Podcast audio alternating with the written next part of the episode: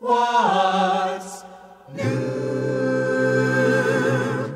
How is the world treating you? My name is Ed Peters, and I welcome you to What's New. We continue today with our introduction to the book of Romans. We have already looked at the date and the place of the writing, the major theme of the book, and the purpose for the writing of the letter. Now we want to look briefly at the content of the letter. Paul begins by surveying the spiritual condition of all mankind. He finds Jew and Gentile alike to be sinners and in need of salvation. That salvation has been provided by God through Jesus Christ and his redemptive work on the cross.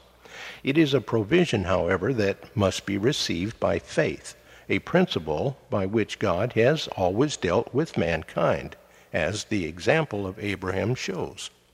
Since salvation is only the beginning of Christian experience, Paul moves on to show how the believer is freed from sin, law, and death a provision made possible by his union with Christ in both death and resurrection, and by the indwelling presence and power of the Holy Spirit.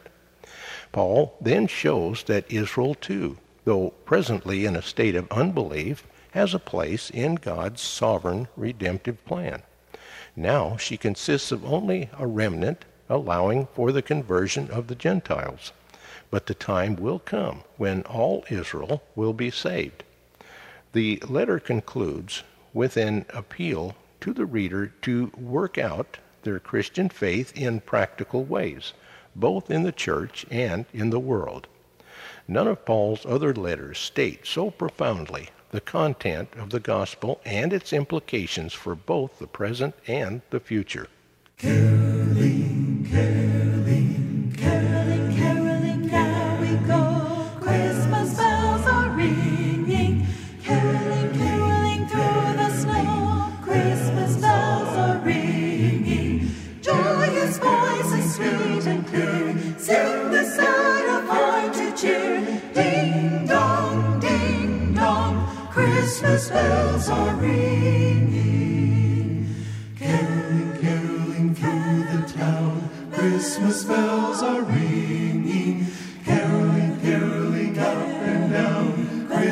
Bells are ringing. Mark ye well the song we sing, gladsome tidings now we bring. Ding dong, ding dong, Christmas bells are ringing. Caroling, caroling near and far, Christmas bells are ringing. Following, following yonder star, Christmas bells are ringing. Sing we this happy morn, though the King of heaven is born.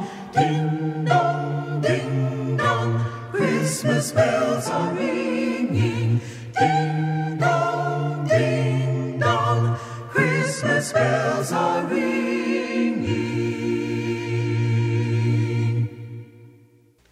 The book of Romans is the most systematic of Paul's letters. It reads more like an elaborate theological essay than a letter.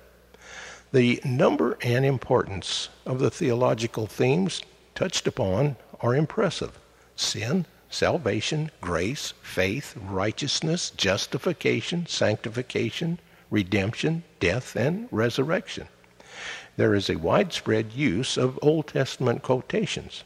Although Paul regularly quotes from the Old Testament in his letters, in Romans, the argument is sometimes carried along by such quotations, especially in chapters 9 through 11.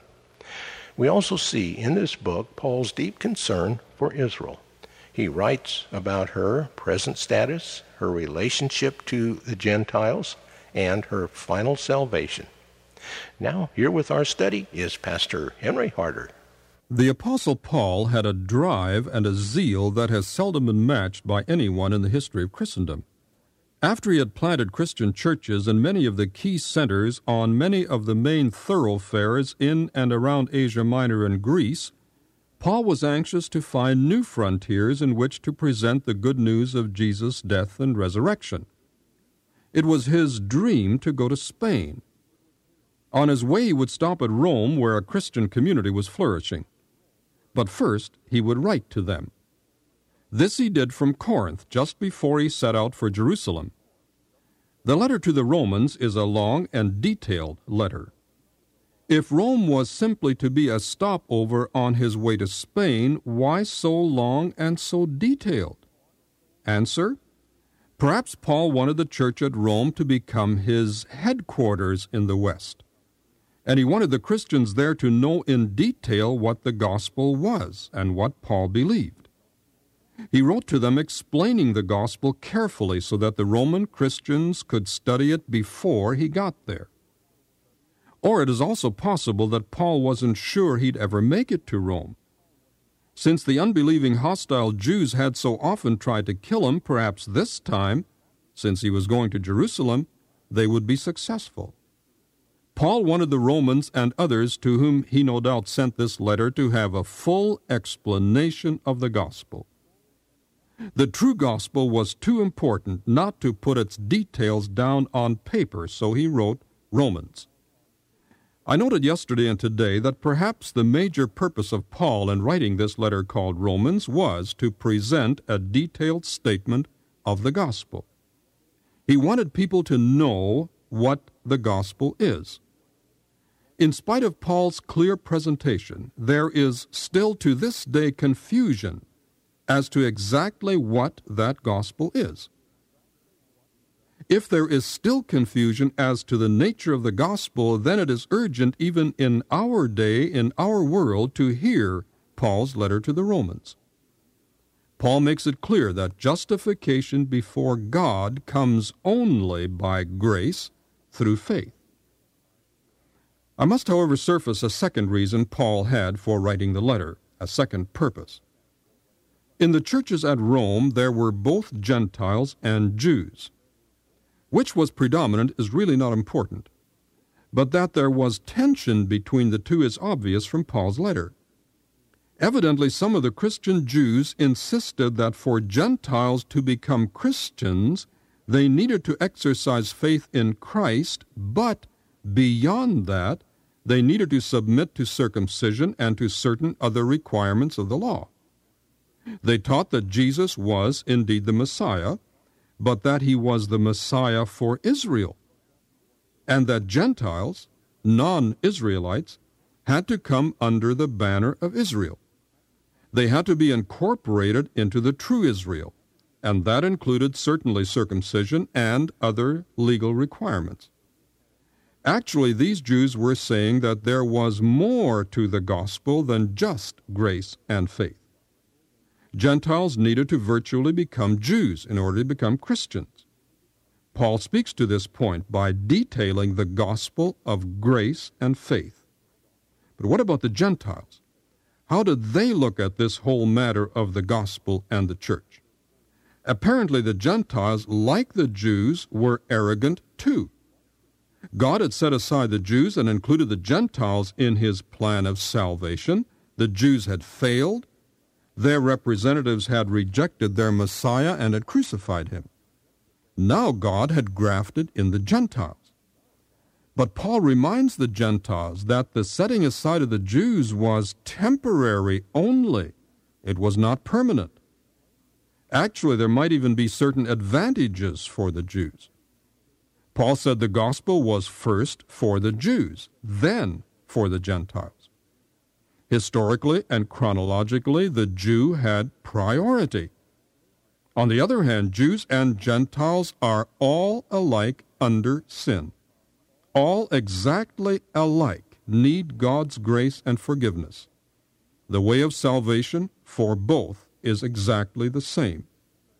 In order to extend grace to the Gentiles, the Jews represented by their leaders having rejected Jesus as their Messiah, God, according to plan, temporarily interrupted his program for his chosen nation and included the Gentiles equally in the church. When the full number of the Gentiles has come in, as Paul puts it in chapter 11:25, then God will again fulfill his promises to Israel. So there was tension between the Christian Jews and the Christian Gentiles, in the city of Rome, as also elsewhere. That is one of the purposes of Paul in this letter to speak to this tension and to solve it. So here are two great purposes for this letter. Number one, to give in detail the gospel of grace through his gift of faith. And number two, to speak to the tension between the Christian Gentiles and Christian Jews. Yesterday I asked the renewal singers to sing about faith. Today I've asked them to sing about grace, the two great elements in the gospel. God gave Jesus Christ in death. That was pure grace. He also gives to us, you and I, the ability to respond and accept that gift by faith. Grace and faith. Both are a gift from a loving, caring God.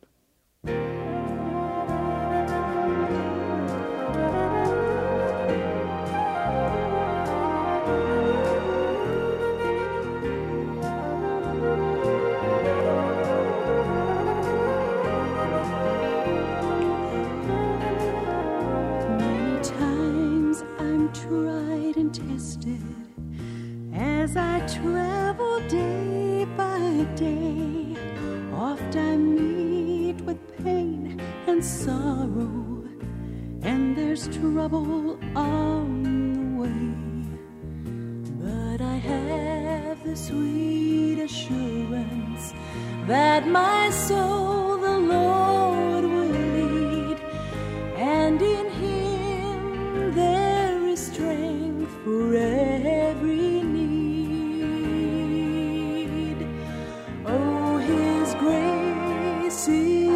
sufficient for me, and His love is abundant and free. And what joy fills my soul just to know, just to know that His grace sufficient for me. When the tempter brings confusion, and I don't.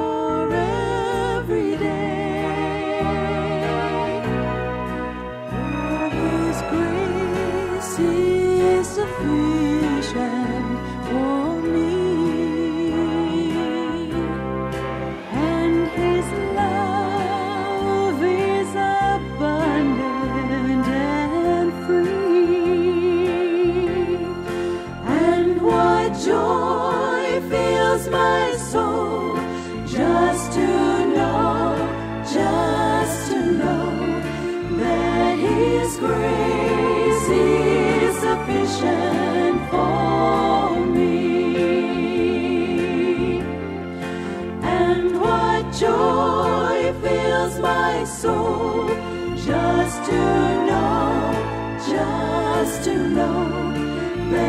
New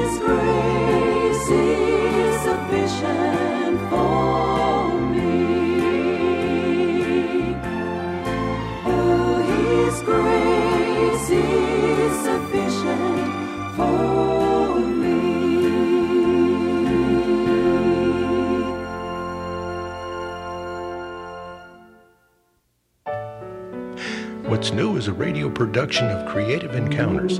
Our mailing address is Post Office Box 848, Shafter, California 93263, USA.